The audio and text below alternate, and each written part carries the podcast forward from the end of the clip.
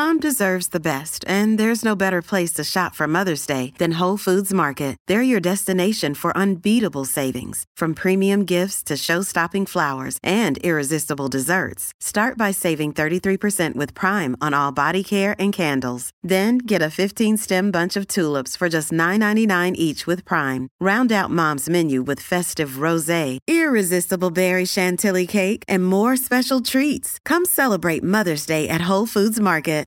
The longest field goal ever attempted is 76 yards. The longest field goal ever missed? Also 76 yards. Why bring this up? Because knowing your limits matters, both when you're kicking a field goal and when you gamble.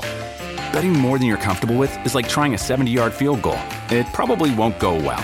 So set a limit when you gamble and stick to it. Want more helpful tips like this? Go to keepitfunohio.com for games, quizzes, and lots of ways to keep your gambling from getting out of hand. Welcome to the New Books Network. Hello, everyone, and welcome back to New Books in Policing, Incarceration, and Reform. My name is Jeff Lamson, and today we'll be talking with Dr. Emily Brooks about her new book, Gotham's War Within a War Policing and the Birth of Law and Order Liberalism in World War II Era New York City, which is now out with the University of North Carolina Press. Dr. Brooks is a historian and full time curriculum writer at the New York Public Library Center for Educators and Schools. Her work has previously been published with the Journal of Urban History, Washington Post, the Journal of Policy History, among other places. And she's held fellowships from Mellon, ACLS, and New York Public Library's research, New York Public Library Center for Research in the Humanities. Dr. Brooks, welcome to New Book Network. Thank you so much for having me, Jeff. A pleasure. Um, so we always begin uh, by asking if you would tell us a little bit about your background and how you came to studying the history of policing, as well as the origin story of this book in particular and your focus on New York City. Yeah, thank you. Um, so I would say even before I went to graduate school for um, a PhD in history, I was um, interested in um, criminal justice reform. I worked at an organization um, that was involved in drug policy reform. Um, and so those kinds of issues and questions, questions about mass incarceration, about racist and racialized policing, questions about the role of the punitive state in American life at home and around the world. All of these were questions that I was interested in um, exploring when I started graduate school. Um, and I began kind of reading and researching on those themes and was really interested in a lot of work that was coming out about um, experience, women's experiences of policing and criminalization um, in the kind of post Reconstruction um, to early 20th century North in urban areas. Um, and as somebody who has always lived in cities, I've been interested in urban history since before I really kind of understood um, that as a subfield. So um, I started kind of exploring those themes and found that a lot of that work um, ended in the beginning of the 1930s. Um, and then there was also a lot of kind of exciting work that was coming out um, about the rise of mass incarceration and how we can kind of understand that. Um, and so I was interested in exploring kind of what was happening in the intermediate area um, in the years in between that kind of early period where there was an explosion of research and the later years. Um, and I was in graduate school in New York City um, and, you know, kind of saw the, I felt like I experienced and saw all around me the impact of police on urban life um, and came to understand the sort of role of the NYPD in municipal police departments across the country. And so I started kind of being interested in researching on those themes. Um, and then while I was in graduate school, I also um, taught a lot at um, different CUNY schools, in, including community colleges, um, which I also feel like kind of broadened my research focus, allowed me to think about things in different ways, and really um, enrich the way that I was thinking about engaging with history. Um, and so, so I finished my PhD in 2019, um, and since then was kind of working on putting this book proposal and the book together. Um, and yeah, so here I am.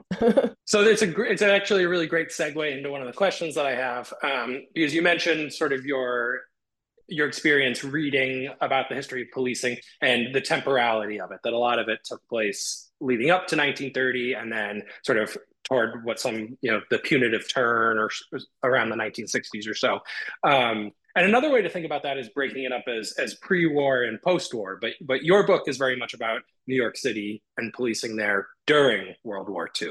Um, and so, can you talk a little bit about the that particular sort of time frame as being really important? What it meant for the nation to be at war as it was impacting policing? Yeah, I mean, when I first started doing that research, I was so surprised to see how much language and concern and energy was devoted to um, perceptions of crime and criminality in the city during the war and so how there was this um, the the kind of language both the metaphor of war in talking about crime and policing at home. So so you know the title of the book comes from a letter from a magistrate to mayor laguardia um, saying we have a war within a war against juvenile delinquency at home. Um, and and then they're always talking about a war on prostitution.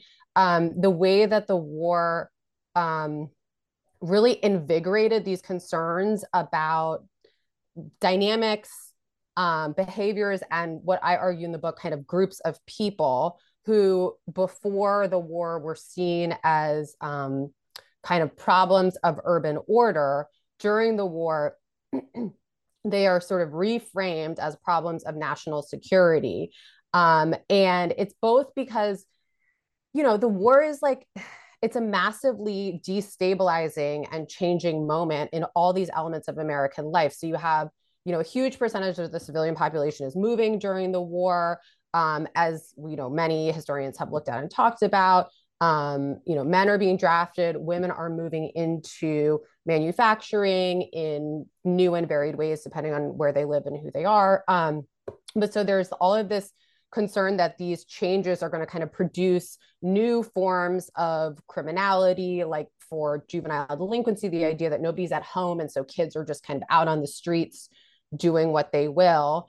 Um, but it also produces these um, you know, new opportunities for changing social dynamics that are very concerning to um, the city's administrators, to um, the kind of law enforcement um, entities, both in the city and nationwide. So there's real there's anxiety that men are are interacting with women that there's going to be white men who are going to be going out and meeting black women meeting puerto rican women that there's going to be interracial socializing and potentially sexual activity, um, that women are taking on new responsibilities. They're out on the streets in new ways, and that's problematic.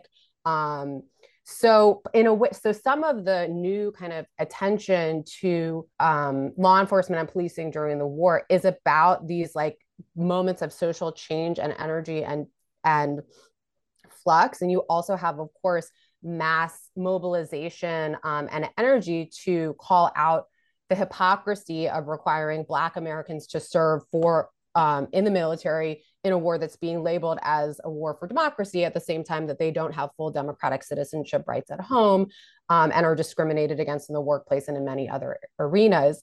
Um, but so there's like part of it can was is about these new dynamics um, and sort of stemming those tides. But then there's also what I saw.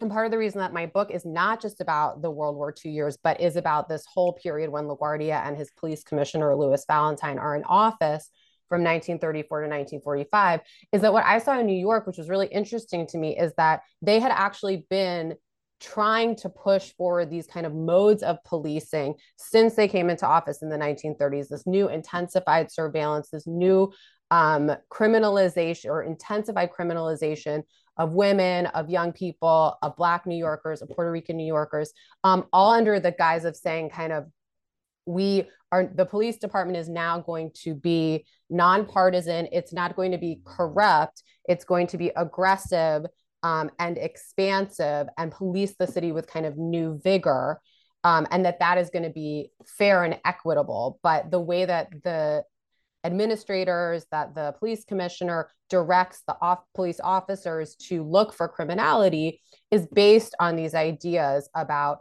race and gender and class. And so you see now that there's this new um, invigorated attention to policing people along those lines. But throughout the 1930s, it's, you know, it meets with varying degrees of success and it's contested um, by different groups of people, particularly by groups led by Black women.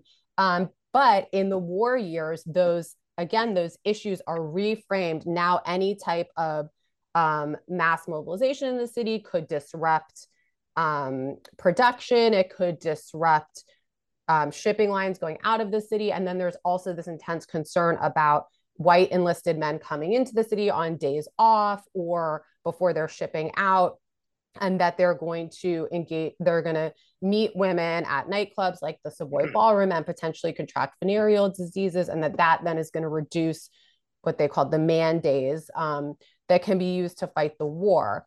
Um, and so, so what happens is during the war, these these kind of projects and goals that had been important to LaGuardia and Valentine in the 1930s um, gain new momentum. They gain new political justifications, new support from networks with the military and with the city's health department um, and the Federal Social Protection Division.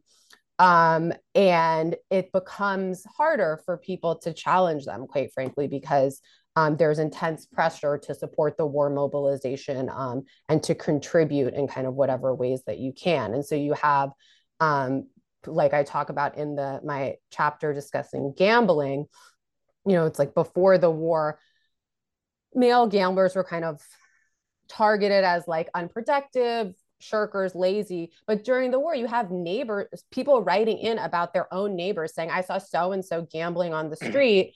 Um, why is he not drafted? Or I think he has, um, he's using too many gas rations to get around. Does he have some kind of special um, dispensation for the war? Why is he not sacrificing in the same way that I am?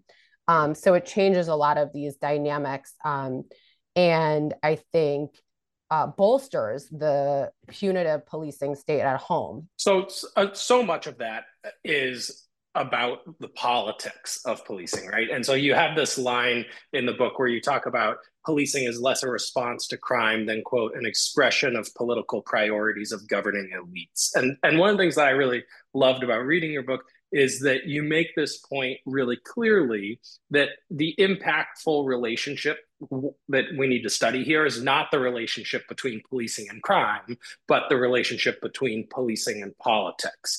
Um, so, can you talk a little bit more about about that approach of seeing policing through politics? Um, and and here you might also emphasize the LaGuardia and Valentine as political actors in this moment, the way that they're using the police force in a way um, for for a particular set of political priorities. Yeah. So I feel like when I started writing this book, I thought I was writing a social history of policing during the war. And then when I finished, I re- or, or, sort of through the writing process, I was like, oh, this is really a social and political history of mm. policing throughout the 1930s and the 1940s. And it was kind of like the further along I got in the project, the um, more prominent the theme about politics became because it just was so apparent to me um, the role that policing played in LaGuardia's kind of vision of what a reform government could mean in this moment um, and and um, and how his vision of sort of government's responsibility to its citizens re- was reflected through the policing practices. Um, and I think that that's something that people had up until now. Now, uh, um, some other historians as well are kind of revisiting this m- policing in this moment. Um, but you know, LaGuardia has been a very influential New York City mayor for many years. You know, the New York Times a couple months ago was, had an article about how he was the last popular mayor. Um, and he, of course, had a national profile as well. He was a, a congressman beforehand.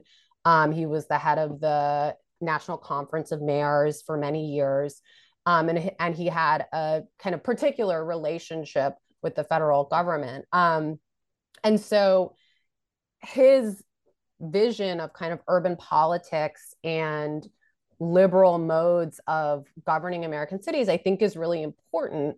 And it was so um, surprising to me when I was researching this how I just found that like discussions about crime and policing were everywhere in his mm-hmm. in his speeches and his radio addresses um in his le- i mean it, how he saw this as so important and when i was doing the research for the book, I felt like I really understood why that was because the the when you look at the kind of politics that preceded him, I think it's really important to see um, understand how that shaped his vision because you know he was a reform mayor, so he was reacting to what he came what came before him, and um, so he had before LaGuardia comes into office in 1934, we have this kind of mode of policing and city governance that is dominated not exclusively but predominantly by a faction of the Democratic Party called the Tammany Democrats. And it's a very um,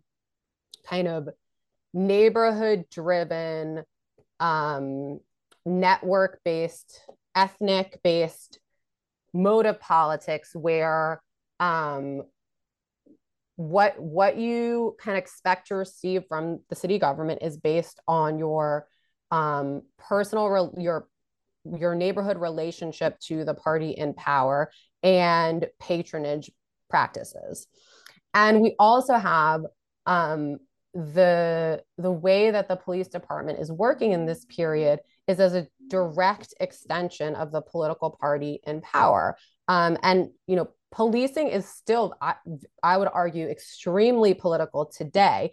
But the way that it functions changes really dramatically in the 1930s. And that's kind of what I'm looking at, what I wanted to argue in the book.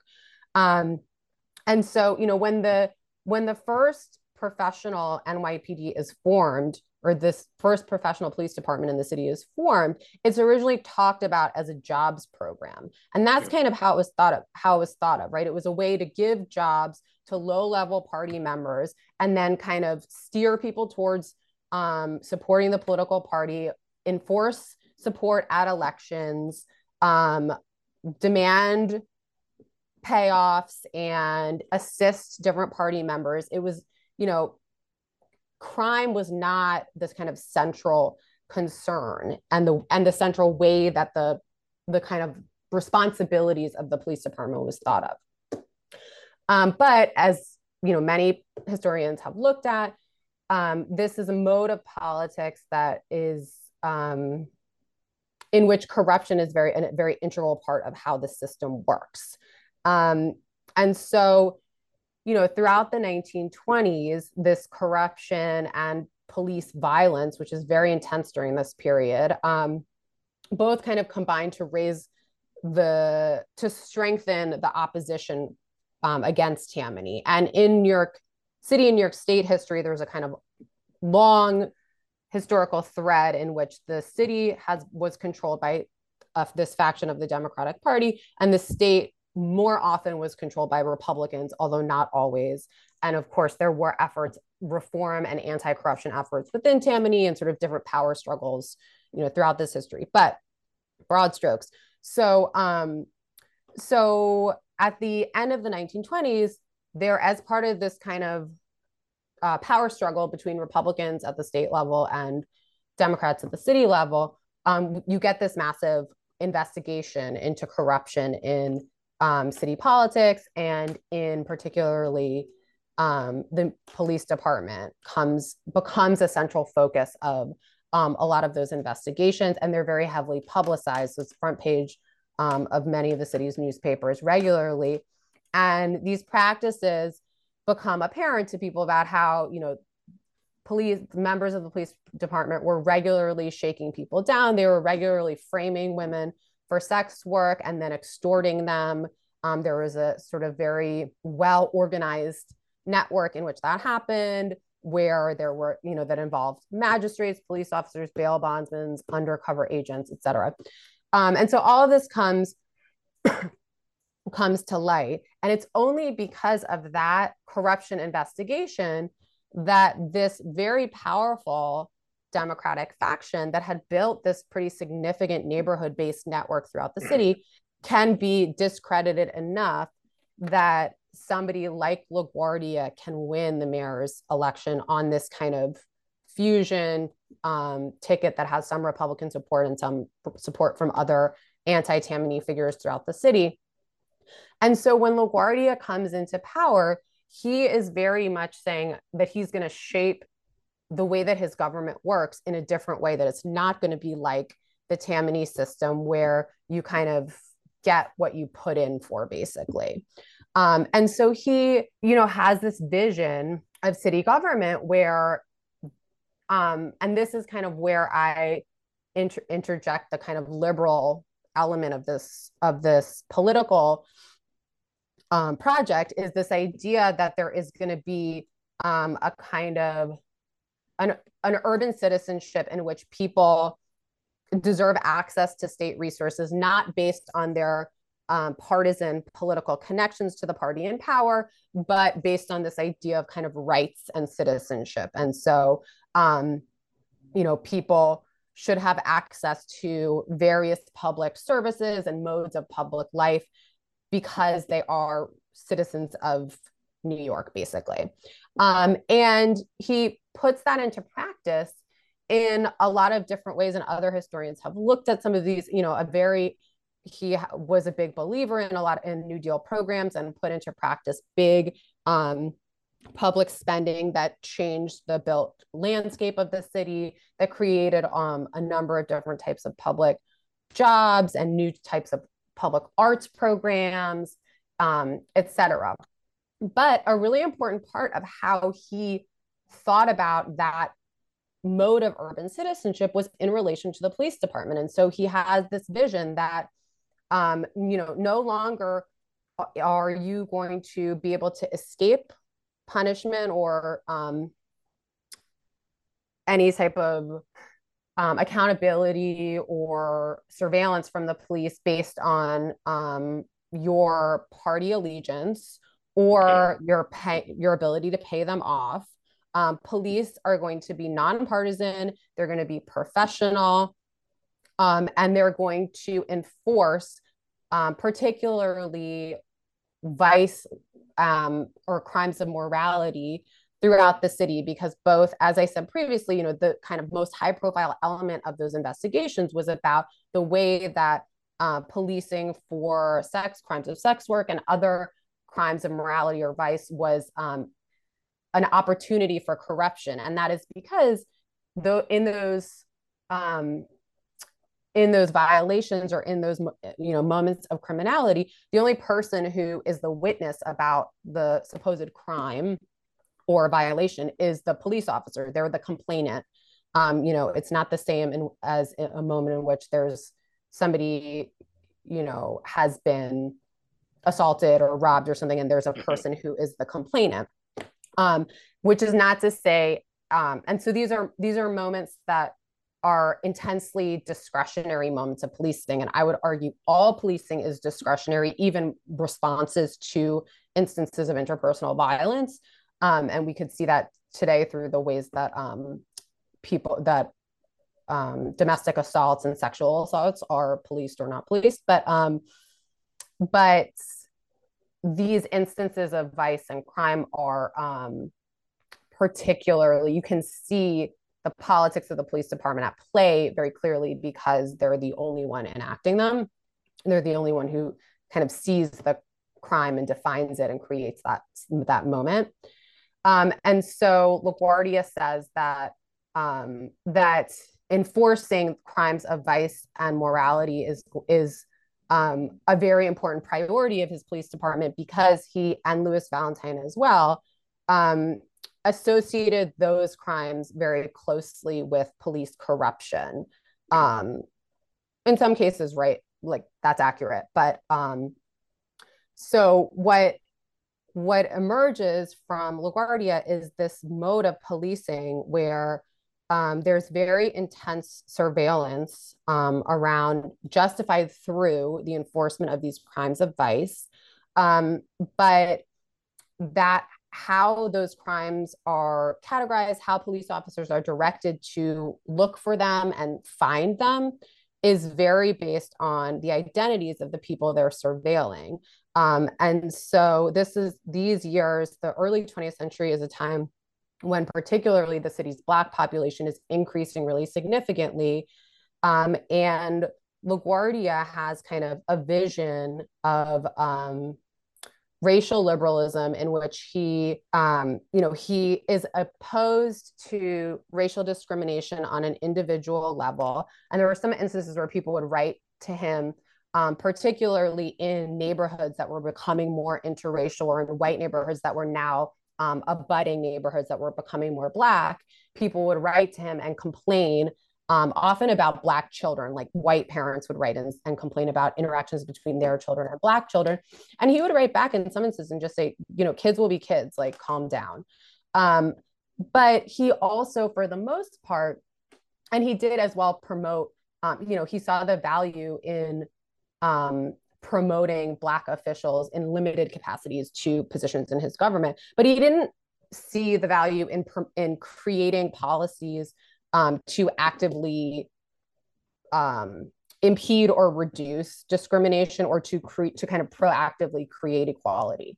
Um, and so, and he also had these like cultural ideas about crime. So he thought that um, interracial and Black communities had more crime because of this kind of vision that he has. And so, so he has, because he has this perception of kind of racialized modes of crime, even though he's justifying police activity through ideas of equity, he believes that some areas are more criminal and so they deserve more police surveillance and um, more intense interactions with the police. Um, and so throughout this period, you kind of have these arguments about equity at the same time as you have very intensely racialized and racist modes of policing um, and the way that they can kind of that they interact together um, i think is sort of the the law and order liberalism of it. Um, and his police commissioner is very um, supportive of and very instrumental in kind of crafting that vision which also involves promoting black members of the police department in very limited ways um, and then kind of talking about how he how the police department is open to black members um, at the same time as they are um, have the numbers of members of black NYPD officers who are actually uh, um, join the NYPD is very low. And then for people who are in the police department, they experience discrimination within the department as well. So but because they have this perception um, that the or this kind of awareness that the perception of equity is important there are these kind of public statements of saying like well we do want more black members of the nypd um, so anyway all of that is to say that i think the the way that policing is um, crafted under laguardia is a is a really significant break from how it operated before, and it is for him a very important part of putting that um, political vision into practice. And I think that political vision is still really influential um, in American urban politics and American liberal politics, and so that's part of why I wanted to explore it in the book. Yeah, and it's really important. I, I think that many folks today would understand policing as important in politics, but they would be inclined to say, yeah, it's important to pol- the politics of the right. Um, like if you wanted to say that, you know, like if you were just to reference law and order as sort of a piece of political re- rhetoric, most would probably immediately think of the right. And there's been some good work by historians that have pointed out the extent to which it's um, as much a part of the politics of the left as well. Um, uh, like Elizabeth Hinton's work on LBJ is a prominent example that, of course, comes to mind. Um, And so you you mentioned law and order liberalism that that term a few times in the last answer that you gave, um, but it's obviously a really important and sort of foundational part of what the book is arguing. Um, and so I'm wondering if you could just like succinctly give us a definition of what your vision of what law and order liberalism is exactly, um, and then also why do we have this misconception about law and order being tied just to conservatism? Um, right? And and how does this work help us to sort of better understand its relationship to all of american politics not just a particular uh, portion of it? Mm-hmm. um, yeah so i would describe law and order liberalism as sort of what um, the idea that i was just explaining. So the idea that um, everyone that people deserve kind of an equitable relationship to mm-hmm. the state um, but that the um, effects of the state's entities on different branches of the populace um, can be dramatically different um, based on social identities of race and class and gender. Um, so I think the kind of key and nationality and, and, you know many other kind of vectors of difference. But so I think the key kind of core element is this um, this kind of conception of equity with a disparate and often violent result that is um, not uniform across the population. Awesome. Um, and and as far as the why why do we have this like common association between law and order and the right? That was your that was the second question right? Yeah and sort of how this helps us understand that uh, how does history troubles that that conception?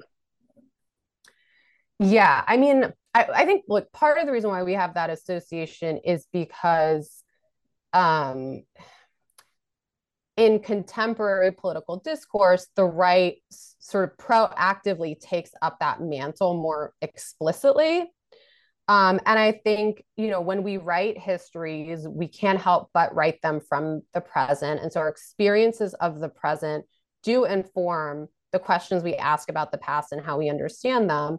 Um, and so I think, you know, initially when people were thinking about crime and policing and mass incarceration, you know, you do think about the hard right and those the arguments um, in support of state violence and racist policing and kind of explore those, which ha- have an important history.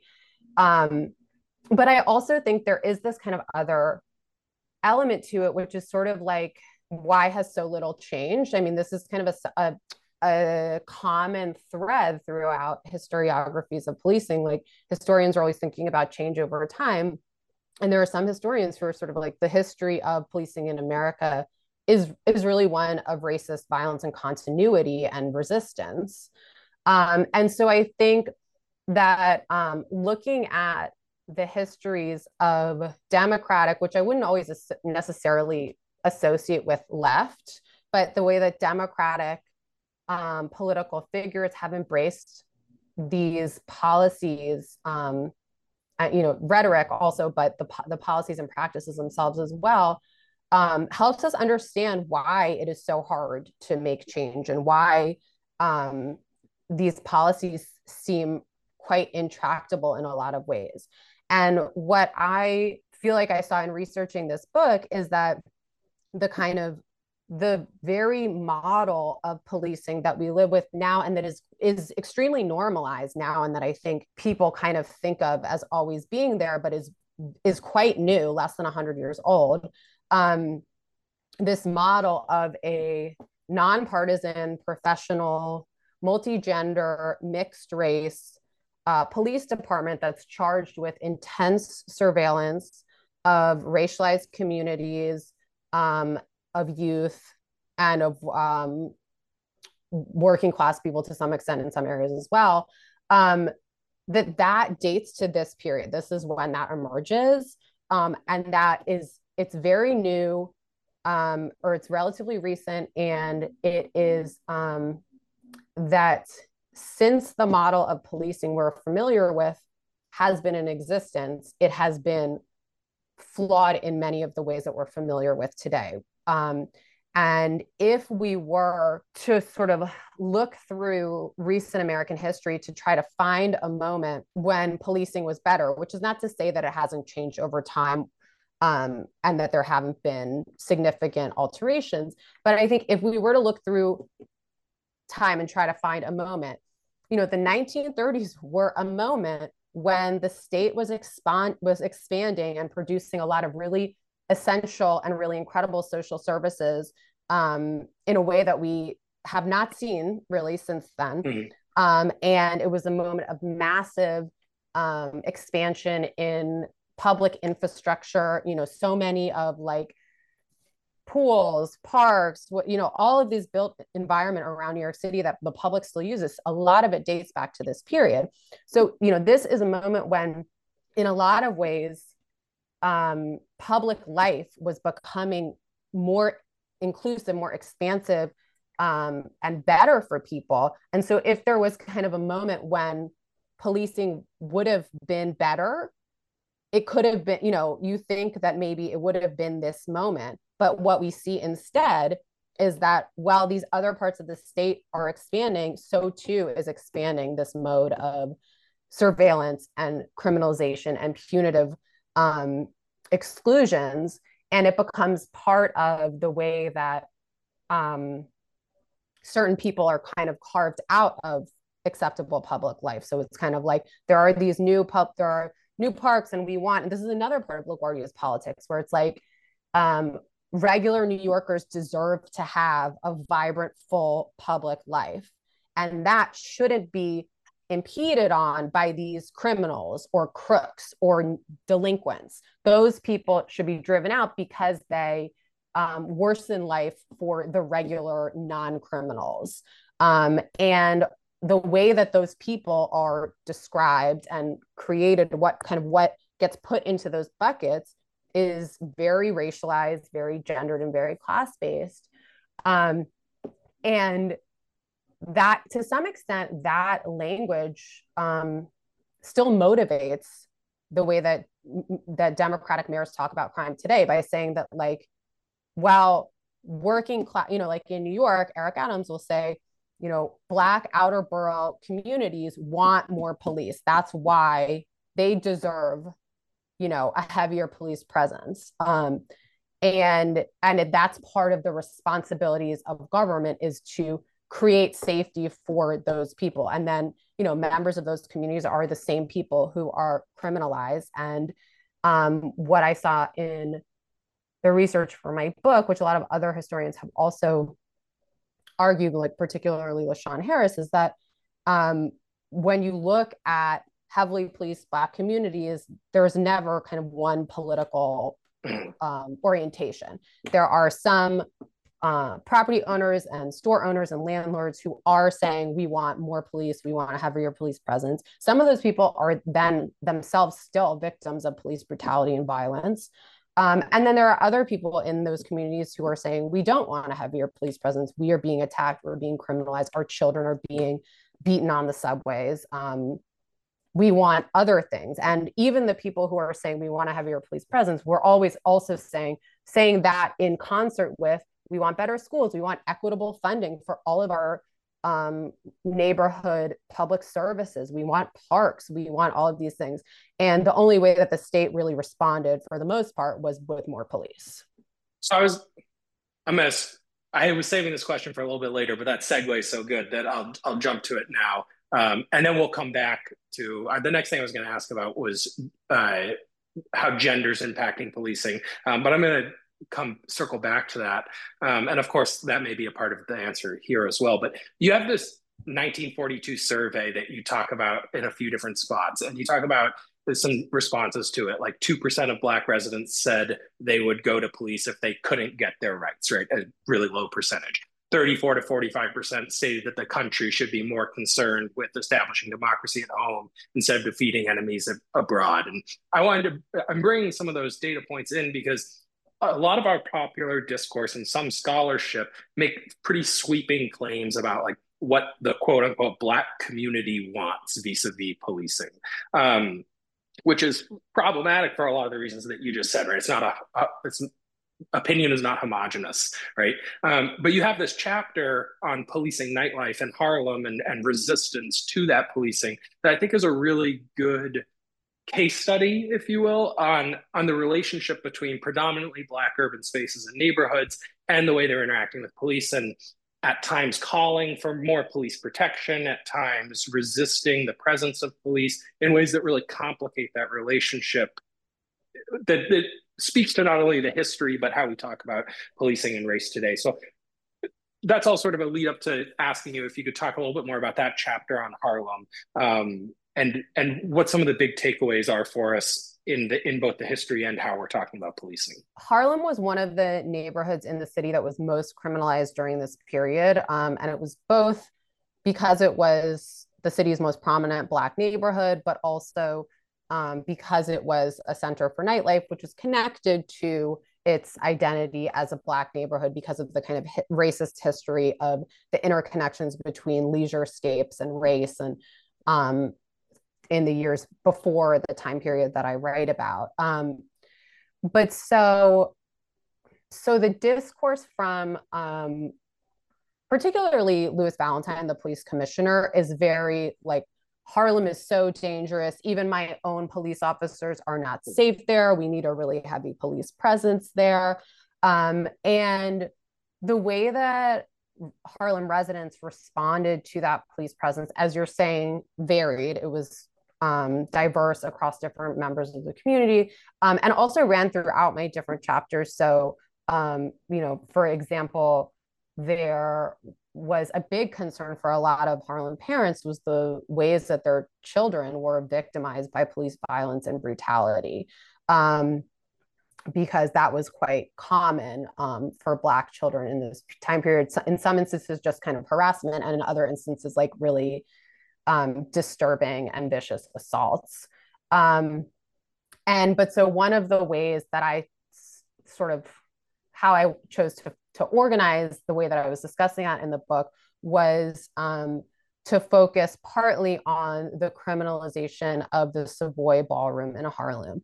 And part of the reason why I wanted to focus on that is because so the, the time period that I wrote about in the book, LaGuardia's administration, is basically bookended by two moments of mass um, uprising in Harlem against partly motivated uh, by racist and violent policing. Um, and so there's one in 1935 and one in 1943 that people are um, pretty familiar with.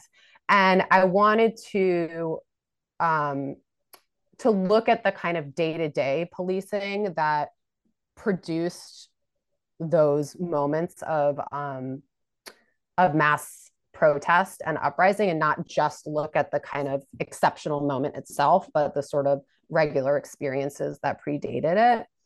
Um, and this these dynamics around the Savoy Ballroom ended up being very illustrative of a lot of the kind of themes that I was looking at in the book. And so this was um, one of the city's most well-known nightclubs, and it was also one of the only spaces where there was kind of regular and accepted interracial socializing during in the city during this hmm. period um, because nightlife was still intensely racially segregated and because of that um, it was under frequent surveillance by the nypd throughout the 1930s um, and the in this and it ultimately is closed down um, during the war because there are accusations that enlisted men are meeting sex workers there and contracting venereal diseases. And in the subsequent hearings to try to get it reopened, the managers and owners talk about how um, the NYPD has been trying to close them down for years and how they've actually been trying to steer white sailors and soldiers away from the nightclub so that the police presence will be less intense, illustrating that they know that it's the interracial mi- like mm-hmm. um, mixing that is driving the police surveillance and um, the police presence. And so, so it's under surveillance throughout the 1930s, illustrating that, um, you know, the concerns that kind of become most intense during the war are present previously. Um, and there's also, interestingly, um, the mayor and his commissioner of licenses, uh, Paul Moss, had also been trying to close down burlesque theaters throughout the city in the 1930s and actually took, um, were taken to court and lost um, because it was an infringement on civil liberties. And then during the war, they're able to win because they're saying that soldiers and sailors are going to these burlesque clubs and their morals are um, impaired. And so, so, um, so the Savoy is targeted as this um, interracial space of interracial socializing and nightlife. Um, and there was um, intense surveillance um, at the nightclub throughout the war years. Um, and one of the dynamics that I that I saw where I found some of my sources was through health department records, um, where men who um, thought they had sexually transmitted infections would go to health clinics um, for treatment, and they would then be interrogated about where um, about the what they called the source of their infection, meaning who they got who they think they contracted their sexually transmitted infection from. Um, and then they would give some sort of name or description, and the health department would then share that with the NYPD to follow up on. Um, but the way that men were sort of both enlisted men and kind of civilians um, were educated to think about venereal diseases during this period was informed by these racist and sexist ideas of um, contagion and um, disease. And so there was also this kind of idea that um, sexually transmitted infections basically went from women to men. Um, so in a lot of these reports, they would name women that they met at the Savoy. Um, and the, actually, the manager of the Savoy later said that he thought they would just name it because that was a place that the NYPD knew of, and so it was like an easy place to sort of say that's where that's where I met somebody. So, but the uh, so there's this body of sources that like points to the Savoy um, and that is informed, I think, by these larger racist and sexist ideas about contagion and disease, and then that ju- then becomes justification for the surveillance.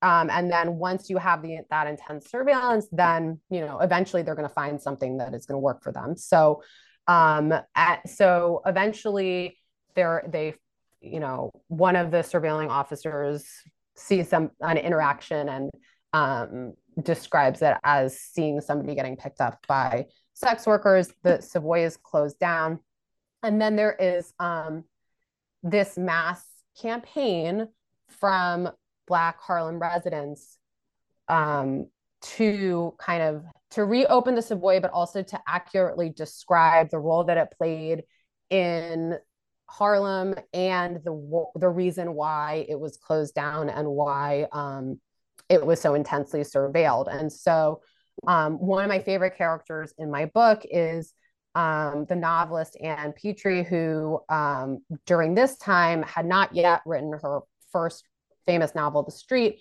and was a reporter for um, the left wing Black newspaper, The People's Voice, that was started by Adam Clayton Powell Jr.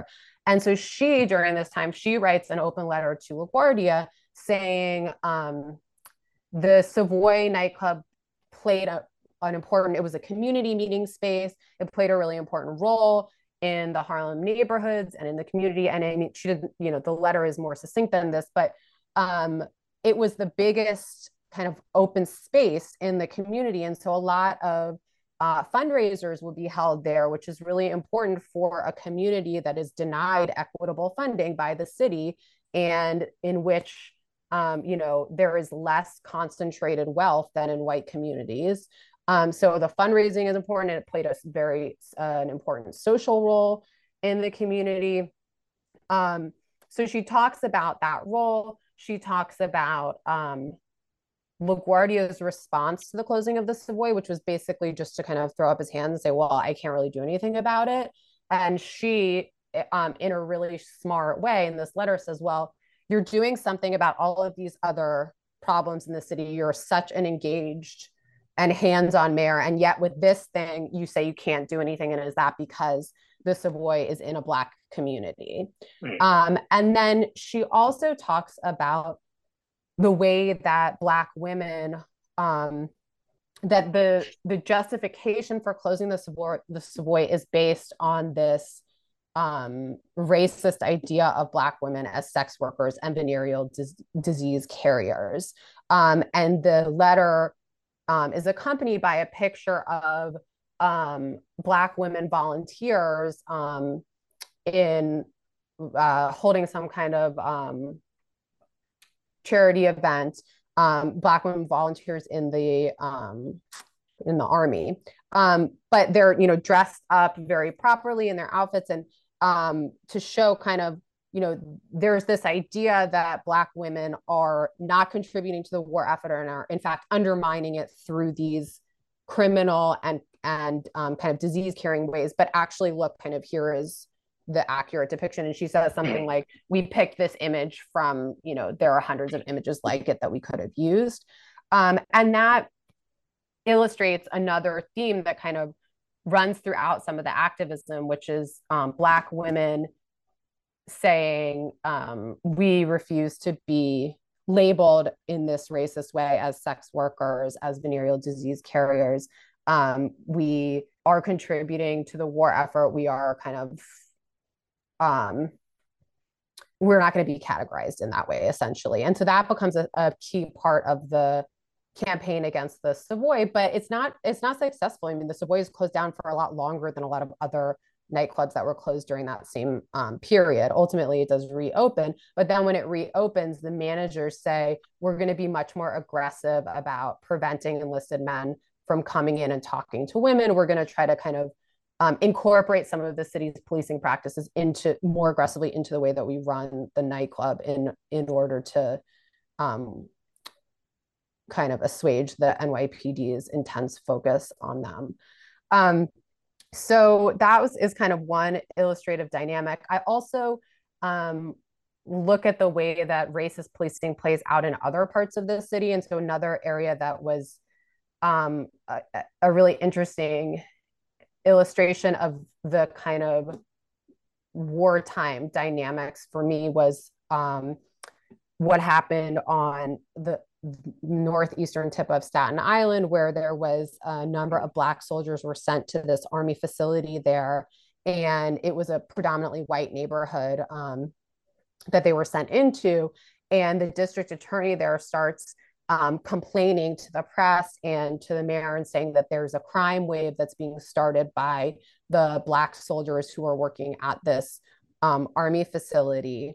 And it becomes um, this kind of big story the the district attorney is essentially trying to use it to build up his own um, political reputation um, but a number of black soldiers are arrested.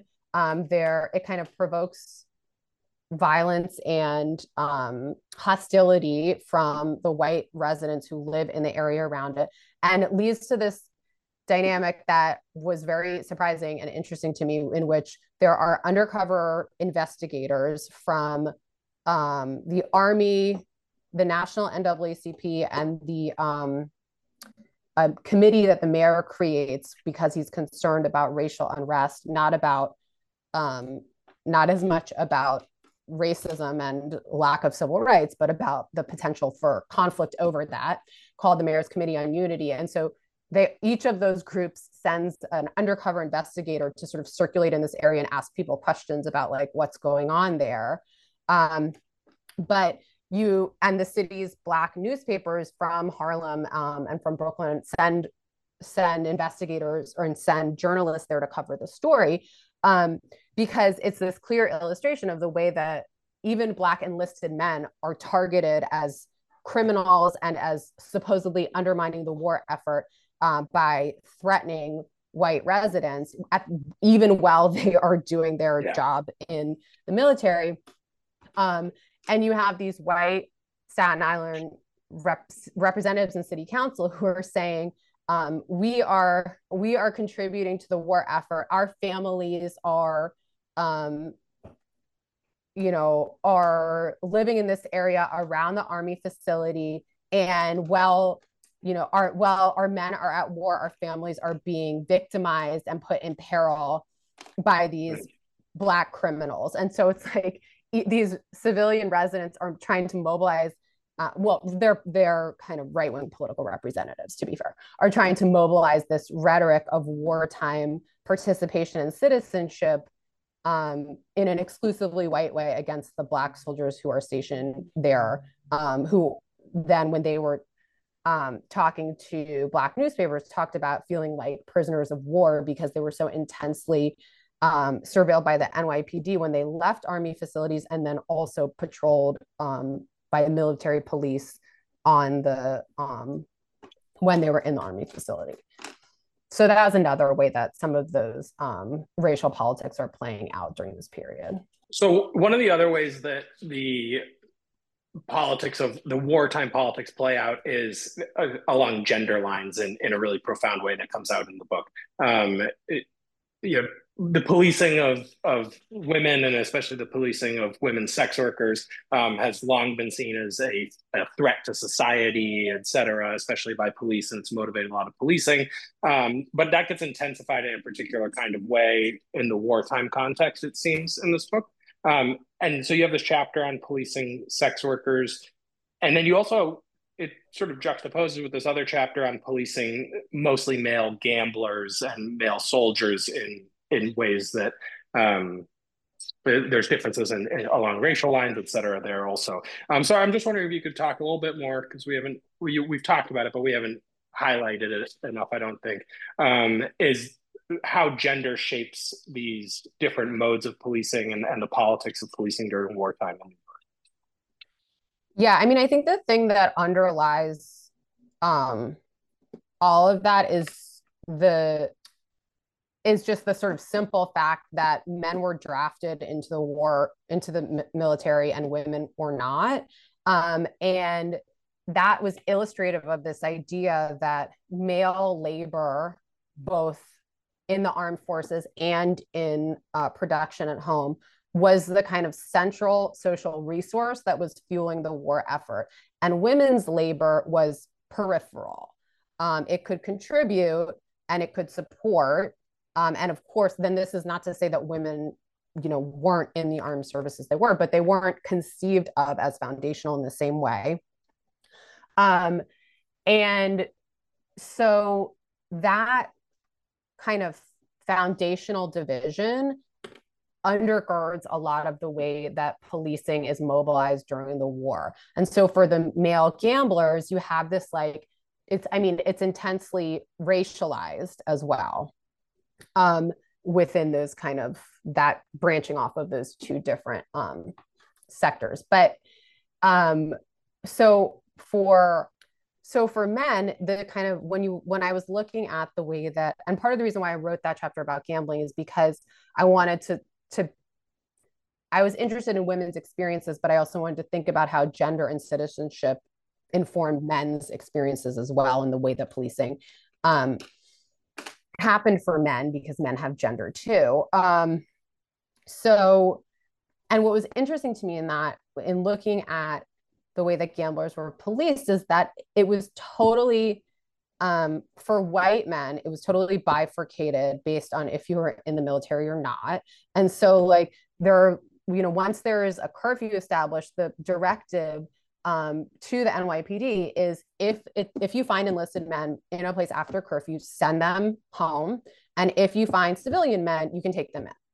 Um, and so, because the, the idea is, and part of the justification actually for policing gamblers is we have to protect enlisted men who are serving, who are contributing um, to the war effort from being preyed upon by these predatory gamblers.